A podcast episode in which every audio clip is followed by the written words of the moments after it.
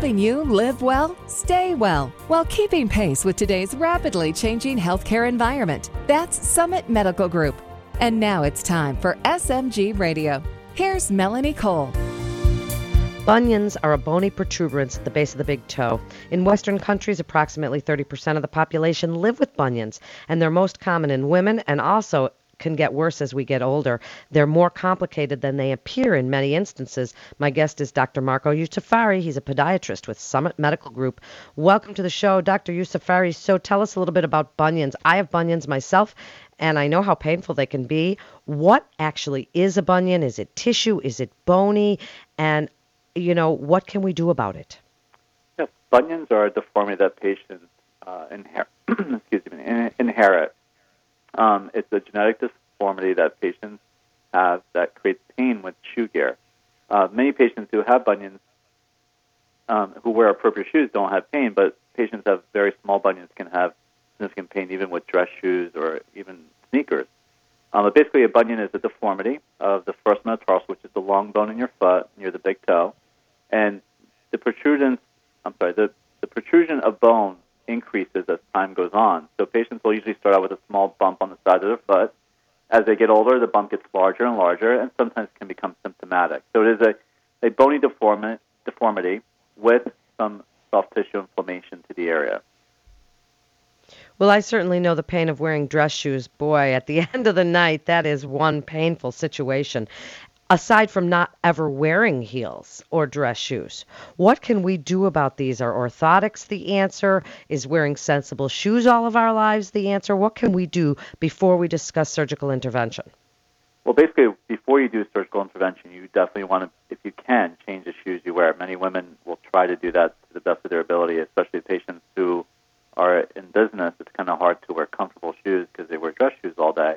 So it becomes an issue. Um, padding to the area can be helpful. Um, sometimes anti-inflammatories can be helpful if there's a day when you have to be on your feet and they get pretty sore. Icing, of course, is helpful. Custom molded orthotics are a device that prevents the bunion from becoming much worse over time. So I've had patients who've used custom orthotics who've basically not gotten their bunions to become worse or symptomatic as much.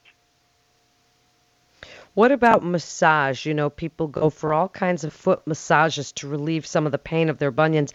And while it hurts, it sometimes feels good to have somebody, you know, really jamming their thumb around there. Does that do anything at all? Not really. It can help with symptoms. Some patients actually can have worsening pain from massage therapy to the area, depending on how much arthritic changes there are in the joint. But if it feels, I always explain to patients, if it feels better to do something like that, I would, you know, say do it, but it does not change the actual deformity or make it go away. It could just help with the symptoms. So then when does surgery come involved? If it's, you know, this bump is genetic and it's getting bigger as you get older and it's really painful to wear heels for even just an hour or two. Women, we all know this feeling and it's awful.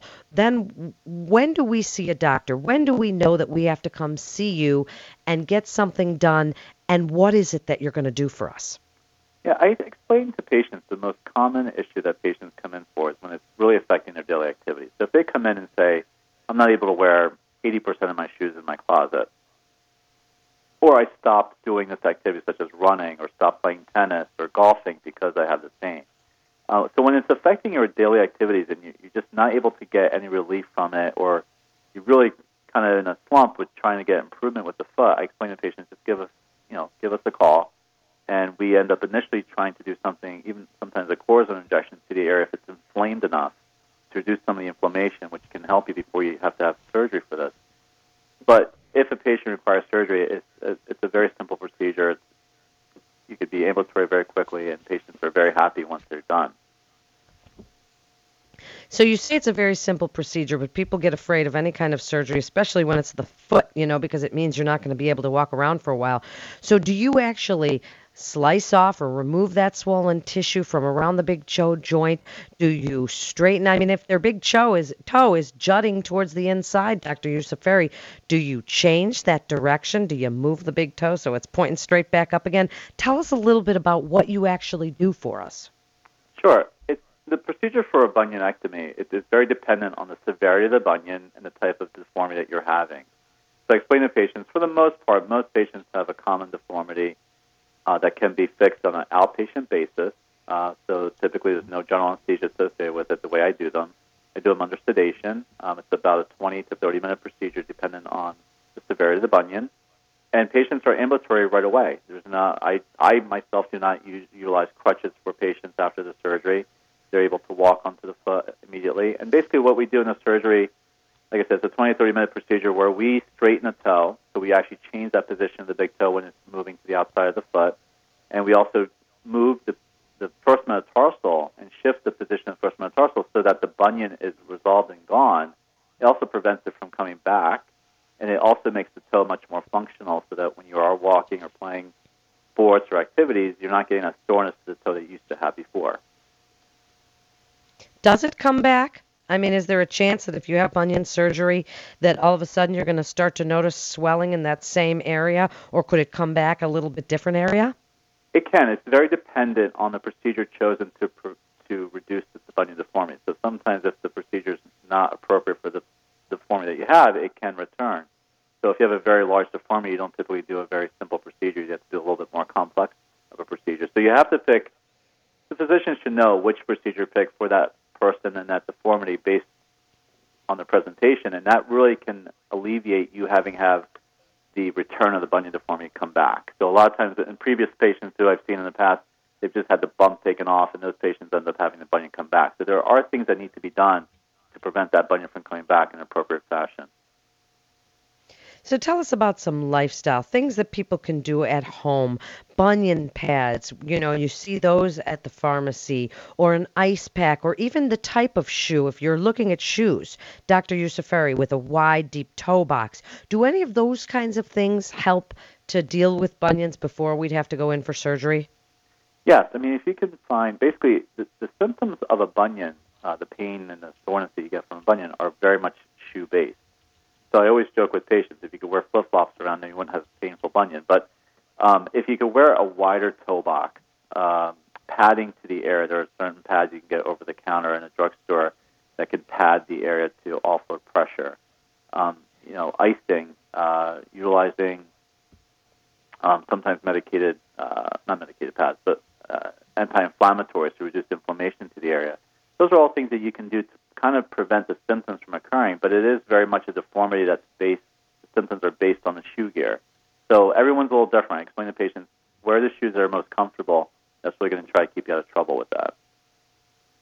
Do pointy toe shoes contribute more? I mean, as shoes get more pointy and more sharp at the ends and the heels get ever more high, does that start to cause trouble? And uh, in addition to bunions, then are those shoes pushing us forward, causing other problems along the way? Yes. Um, any type of heel uh, or a pointed shoe can obviously press on that bunion and cause more pain and discomfort. Not necessarily the issue in regards to causing the bunion. It can kind of make the bunion get worse, but not cause the bunion. Like I said, the, the bunion is congenital. So shoes can make the symptoms much worse, not so much the deformity. Um, but I explain to patients is when you you know wearing shoes that way to offload pressure to that area is going to be the most beneficial thing to do. They also, when you're having bunion pain, can cause you to walk differently, which you become having other pains in your knees, your hips, your back. So those are things that can occur from having painful bunions with you know shoes that are not really accommodative of the bunion deformity.